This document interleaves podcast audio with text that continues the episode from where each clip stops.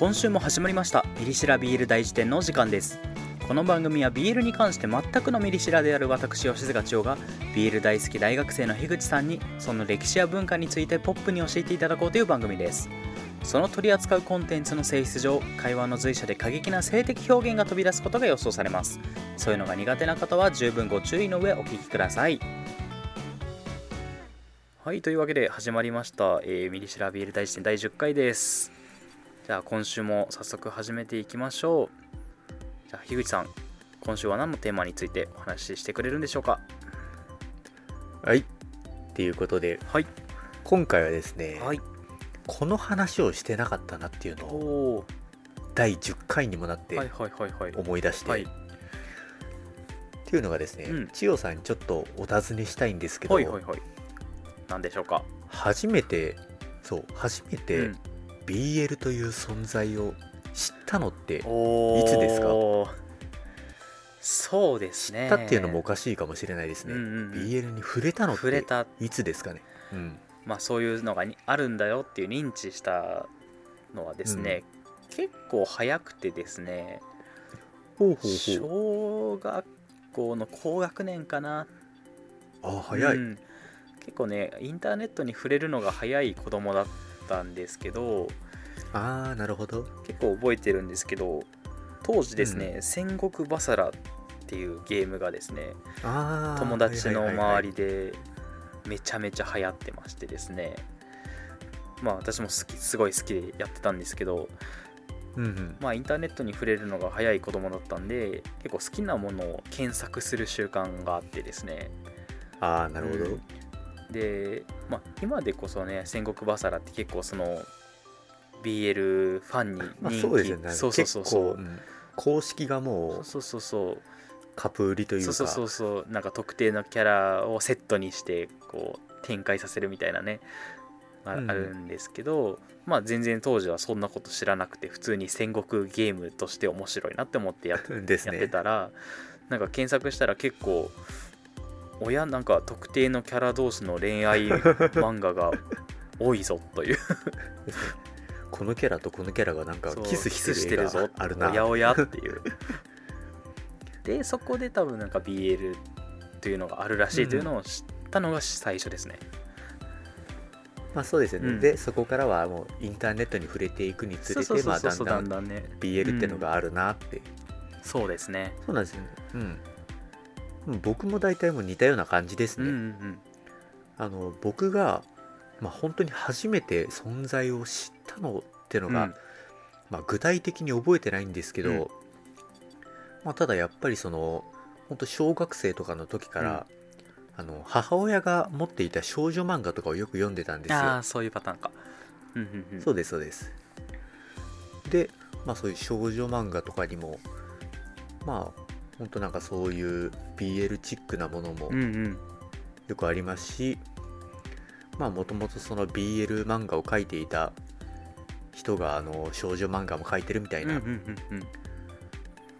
それこそあの赤ちゃんと僕とかあの読んだことあります？いやわかんないですね。赤ちゃんと僕。これ結構なんかドラマ化なんかもされたりしてへ有名な作品なんですけど、まあ、この作者の、えー、ラガワマリモ先生とかも、ニューヨークニューヨークっていうもう名作と呼ばれる BL 漫画を描いていたり、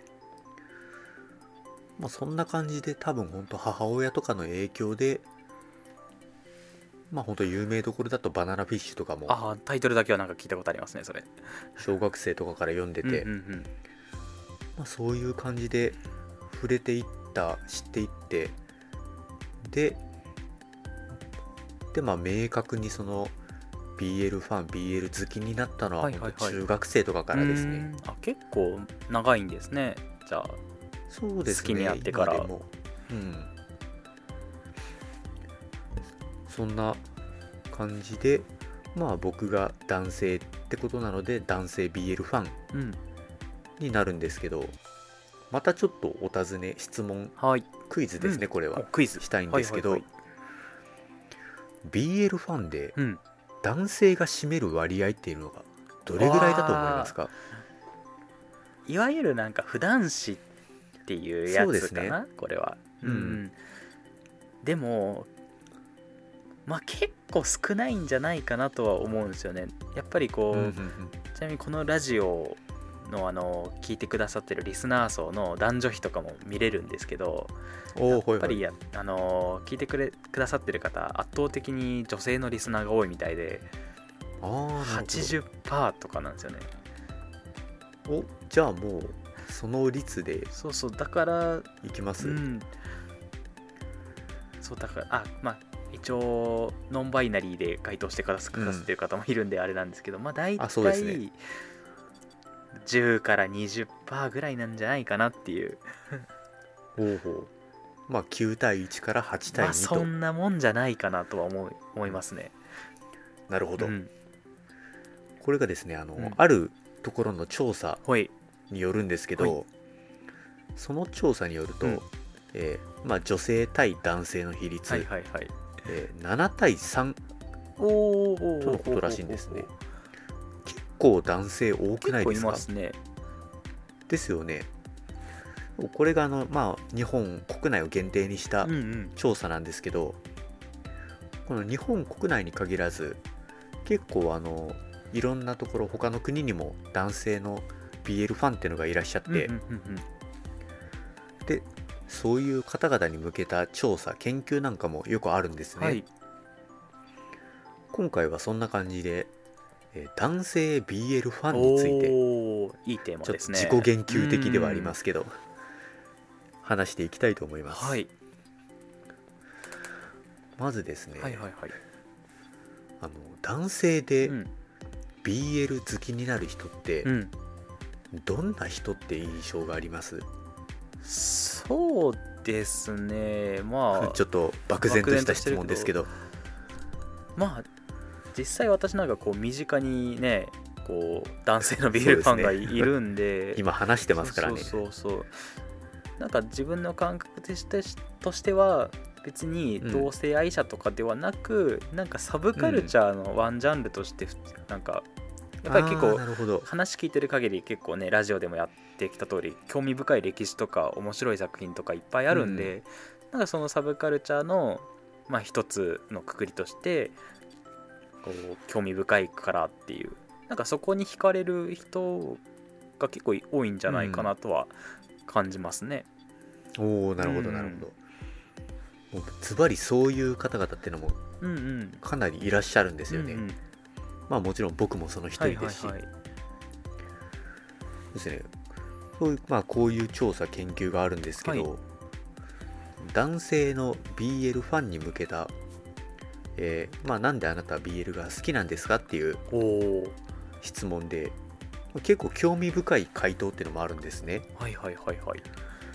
例えばですね、うんこれあの日本国内に向けた調査うんなんですけど、えーまあ、勝たなきゃいけないっていう、ん？えー男性としてのあの競争男性のその競争社会だ競争原理にはいはい、はい。疲れたっていう。回答があったりするんですね。それでこうに逃げるというかなんか行き着く先が BL、ちょっとなんか興味深くない面ですか？白いですねそれだって、うん、男性同士のその競争原理に疲れたなら、うんうんうん逆になんか男性がいないそれこそあのユリとかね確かに確かに。そういう方に行きそうなもんですけど、面白いですね。うん。そしてこの研究でうん。よく話題に上がっていたのがそのショタとかうんうん男の子を経由してうん。BL ファンになるっていうパターンがかなり多いみたたいなんですね。あ。それはなんとなく想像つきますね。うんまあ、あれですねあのショタはちっちゃい男の子で。そうですね。でこの ちょっと男の子って言葉が2回出てくるんでああそうだな。混乱しますけどラジオだと余計男の娘ですね。そうですね。あの見た目は完全に女の子だけどっていう。はいはいもうそういうのを経由して BL ファンになるっていう人がかなりいるみたいなんですね。確かにあの BL 好きではないけれどなんかそういう男の娘男の子だったり、うん。あと二なりとかねそういう。あー確かに。結構でかいジャンルとして人気が確立されてるんで、ね。確かにそっから流れてくる人がいるのか。そうなんです。へでこれが日本国内の調査なんですけど、えうん。これがあの日本国内に限らないみたいなんですよね。海外でも同じことが。そうなんです、あの香港と韓国の調査っていうのがうん。あるんですけど、まあまず香港のこの調査。まあこっちでもやはりあのショタを経由して BL ファンになったっていう方のインタビューなんですけど、まあ、この方あの僕から見ると結構興味深いことをおっしゃっていてその BL のうん。性的な描写を見てもうん一切興奮しないと、ほう。もう自分はもう完全にあのヘテロセクシュアルであると、うんうんこれは僕は見ていてうん。興味深いと思いましたね、まあなんでかっていうと僕がバチクソに興奮してるからなんですけどそれは。あまあそういう人もね当然いると思いますよ。エッチだなーって思いながら。うん。あ BL 漫画読んでる。んで、漫画を読むか本当に普通にエロ漫画 まあでもそうですね。本当そういう漫画を読んでいるのと同じ感覚で読んでいたりもしますけど。まあそういう方なんですけどやはりあのショタを経由して BL ファンになってるんですね。であのもう一つがその韓国のうん調査なんですけど、はいはいはい。あの韓国っていうのがやっぱちょっと特殊で、はいはいはいはい。っていうのがあの徴兵制がある国かそっか、はじゃないですか。でその韓国社会っていうのもかなりその男らしさみたいなのが強調されるうん。重要視されるらしくて、なるほどね。でそのそういう男らしさに疲れて男らしさっていうのを嫌に思って、うんうんうん。でその BL に流れる流れるっていうのもおかしいですけど、はいはいはいはい。BL の方に BL に興味を抱くっていう方も結構いらっしゃるみたいなんですね。うんうんうんでやはりその最初から BL に取っかかるのではなうく、んはいはいはい。ショタを経由してるんです。なるほど、ね、っていうのがあのそう。なんかショタはあの可愛いからと、はいはいはいはい。もう可愛いものってのはもうめでたくなるもんだからと。っうんうんうん。ていう感じでそのまあショタっていうジャンルにはまっていってでだんだんだんだんと BL ファンになっていくという。なるほど。でまあやはりそのいずれの国で国の調査でも、うん。このショタを媒介にしうてんうんうん BL に入るっていう例がかなり多いんですね。なるほど。そこからが多いんだね。結構僕としては意外なんですよねこれが。っていうのがあの僕がやっぱその少女漫画を経由して入っているタイプなのでそのショタとか男の子とかそういうのを経由して入るんだっていう驚きがはいはいはい。あったんですね。私もなんかその辺多分全部同じ時期くらいに知ってうんうんは行ったんですけどなんかそこからなんかあなんだろうな BL に行くっていうのはなかったからなんかそういう系そういうなんだ経由の仕方するんだっていうのが、うんうん。それは全然知らなかったんで興味深いですね。うんそうなんかこういうショタを経由してうん。BL ファンになるっていうのはなんかすごいなんか頭のいい学者さんとかがなんかいろいろそういう原因とかを考えていらっしゃっておてー。原因、うんうんまあ原因って言ったらちょっとあれですけどまあそういう方々曰く、うんうん。その、まあ、ショタを経由する心理の裏には、まあ、自分が何かを愛したいってはいいう欲求ん。と同時に、あの男性として愛されたいという欲求が合わさっているというらしいんですね。まあその僕はなんかそういう心理学とかそういうのがあのちんぷんかんぷんなので、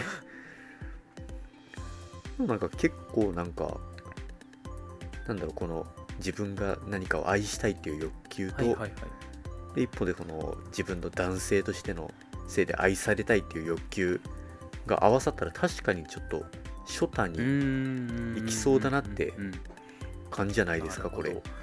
あの結構ねこうじ自分の性自認が完全に男性だけどこうやっぱりこう、人間って結構心の中に両方の性を持ってるみたいなことを言われることあるじゃないでますあ、か。流動的って言われますからね。そうそうなんか女男性の中にもこう女性性があったりこうなんか母性本能的なものがくすぐられることがあったりっていう結構あるみたいで、なんかそういうそういうなんか自分の認知してない無意識のこう欲求というかなんか心のなんか刺激するものがちょうちょうど BL になんかあるんでしょうね。